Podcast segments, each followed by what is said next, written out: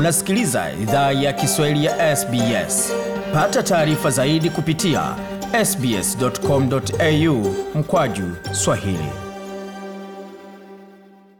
Karibu tena katika makala idhaa ya Kiswahili ya SBS. huko na migode migerano, tukuletea makala haya kutoka studio za SBS na mtandaoni anaonamba ni sbs.com.au mkwaju swahili. Kama tulivyoeleza hapo awali, bajeti ya taifa itasomwa muda usio mrefu na kuna mengi ambayo anatarajiwa pakiwa na ahadi za uwekezaji wa mabilioni ya dola. Kujua mengi zaidi kuhusu taratibu za uwekezaji huo pamoja na ugavi wa hela ambazo zitatolewa na serikali, tuzungumze na mtaalamu wa masoko Bwana Tim Mudasia. Hujambo?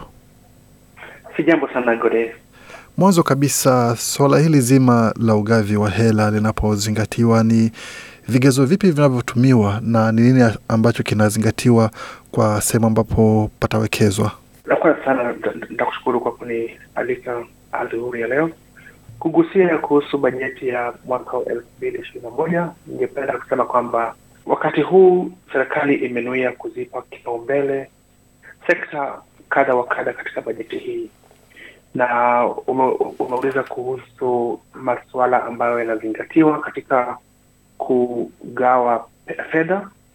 Baadhi ya masuala ambayo yanajionyesha kwa bajeti hii ni mikakati ya kukumbana na majanga ambayo yameikumba serikali hii.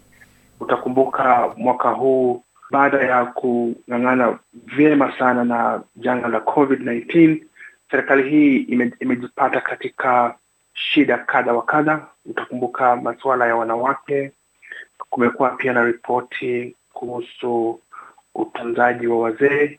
Kwa hivyo wakati huu bajeti hii imenuia kuzingatia mambo hayo, sio kama zile bajeti za pale nyuma kidogo. Imekuwa tu, uh, bajeti tofauti kidogo, na tunaona kwamba kuna takriban dola bilioni kumi ambazo zinatajwa kwamba huenda zikawekezwa katika sekta ya huduma ya uzeeni.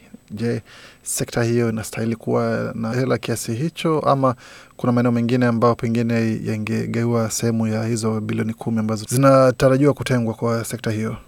Kwa kweli kumekuwa na bilioni kumi ambazo zimetengwa kwa uh, ajili ya uh, utunzaji wa wazee, na Gode, nitakukumbusha kwamba kulikuwa na ripoti ya tume ya kifalme kuhusu sekta hii mwaka uliopita, na kile ambacho serikali hii inajaribu kufanya ni kuhakikisha kwamba wametekeleza yale ambayo yalijitoa katika ripoti ile. Kwa hivyo hakikisha tu kwamba eh, hela zile zinatolewa kwa miaka minne ijayo. Kwa hivyo sio uh, bilioni kumi kwa mwaka huu tu, bali wamezipangilia uh, kwamba zije kwa miaka minne ijayo.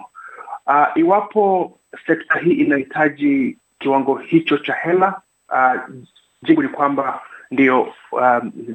Kuna mabadiliko mengi sana ambayo yanahitajika katika sekta hii, na ukipitia ripoti ile utagundua kweli ni kwamba inahitaji hela sana.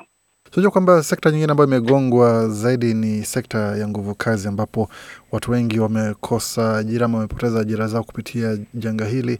Je, unahisi ama umepokea fununu zote kuhusu tendo lolote ambalo linapangwa kwa kuweza kupiga jeki wale ambao walipoteza ajira na kuweza kuwarejesha katika nguvu kazi?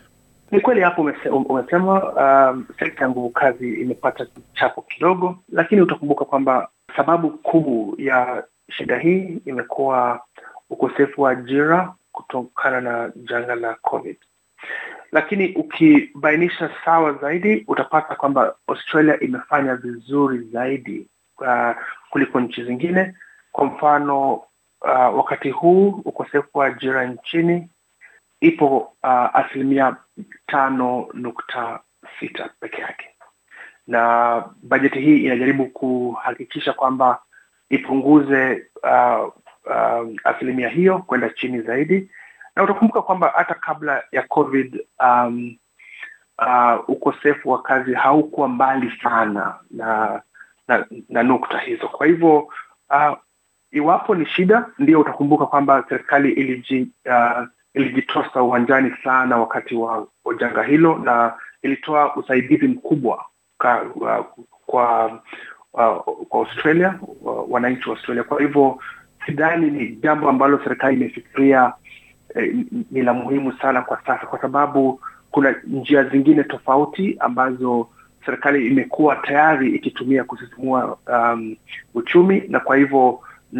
naashiria na kwamba uh, serikali inajua kwamba hilo litajisuluhisha tu. Najua kwamba muda wako si mrefu sana nasi kwa, kwa haraka haraka, na lakini muhimu zaidi tunaona kwamba kwa familia kadhaa zitapata kuokoa takriban dola hamsini na nne kwa wiki kwa nikizungumzia familia zinazotumia huduma ya malezi ya watoto wakati wazazi wako kazini kupitia bajeti ambapo serikali imetenga mfuko wa msaada wa dola bilioni moja nukta saba katika huduma hiyo ya malezi ya watoto. Dola hamsini na nne kuokoa ni kitu cha kupigia kifua ama watu wanastahili kuomba wapewe na nyongeza kwa mfuko huo kwa huduma ya, ya malezi ya watoto?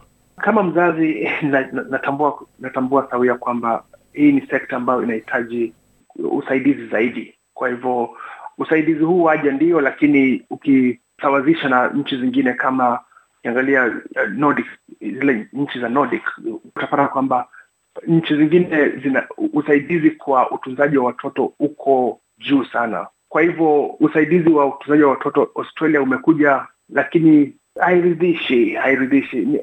Kwa mfano nikifikiria, nikiangalia sehemu ile napata hairidhishi sana, kwa sababu nikikupa mfano kwamba kwa sasa hivi kama uko na watoto wawili Australia unalipa zaidi ya mia moja dola kwa siku kumpeleka mtoto aende atunzwe. Kwa hivyo ukiwa watoto wawili ni uh, dola mia mbili uh, takriban. Kwa hivyo usaidizi huu ukichanganua hizo namba vizuri, utapata kwamba wanasema sasa mtoto wa pili atasaidika kwa takriban wanakulipa karibu dola tisaini na tano kwa siku. Kwa hivyo ukiangalia ni usaidizi mkubwa ndio, lakini bado shida ni shida ni kubwa sana kwa wazazi, haswa kama unataka kuenda kufanya kazi na unaenda kufanya kazi, lakini unalipa asilimia kubwa kwa pesa zako za unazofanyia kazi utunzaji wa watoto. Kwa hivyo ni shida kubwa. Kwa hivyo ninahusia kusema mengi, lakini nitawachia hapo kwa sasa.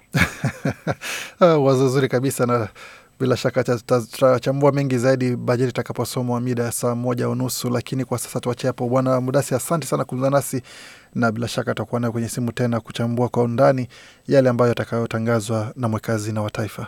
Asante sana Bwana Tim Dasia hapo, mtaalam wa masuala ya uchumi, akizungumza nasi masaa machache kabla ya bajeti ya taifa kutangazwa na mweka hazina Josh Frydenberg, ambayo itatangazwa muda wa saa moja unusu kwa masaa ya mashariki ya Australia. Kwa mengi zaidi kuhusu uchambuzi wa bajeti ya taifa ambayo inaenda kusomwa muda usio mrefu, basi jiunge nasi katika makala ya Jumapili ambapo utaweza kuweka yote kwa uwazi na kwa undani kuhusiana na kile ambacho umepata wewe kama binafsi, kama jamii, na pia mashirika ni yapi ambayo yatakuwa yamefaidi kupitia tangazo la bajeti hii. Tembelea pia ukurasa wetu wa Facebook, facebook.com mkwaju SBS Swahili na tovuti yetu sbs.com.au mkwaju Swahili, ambapo utapata makala haya na mengine mengi pamoja na ratiba ya matangazo yetu. Hii ni idhaa Kiswahili ya SBS.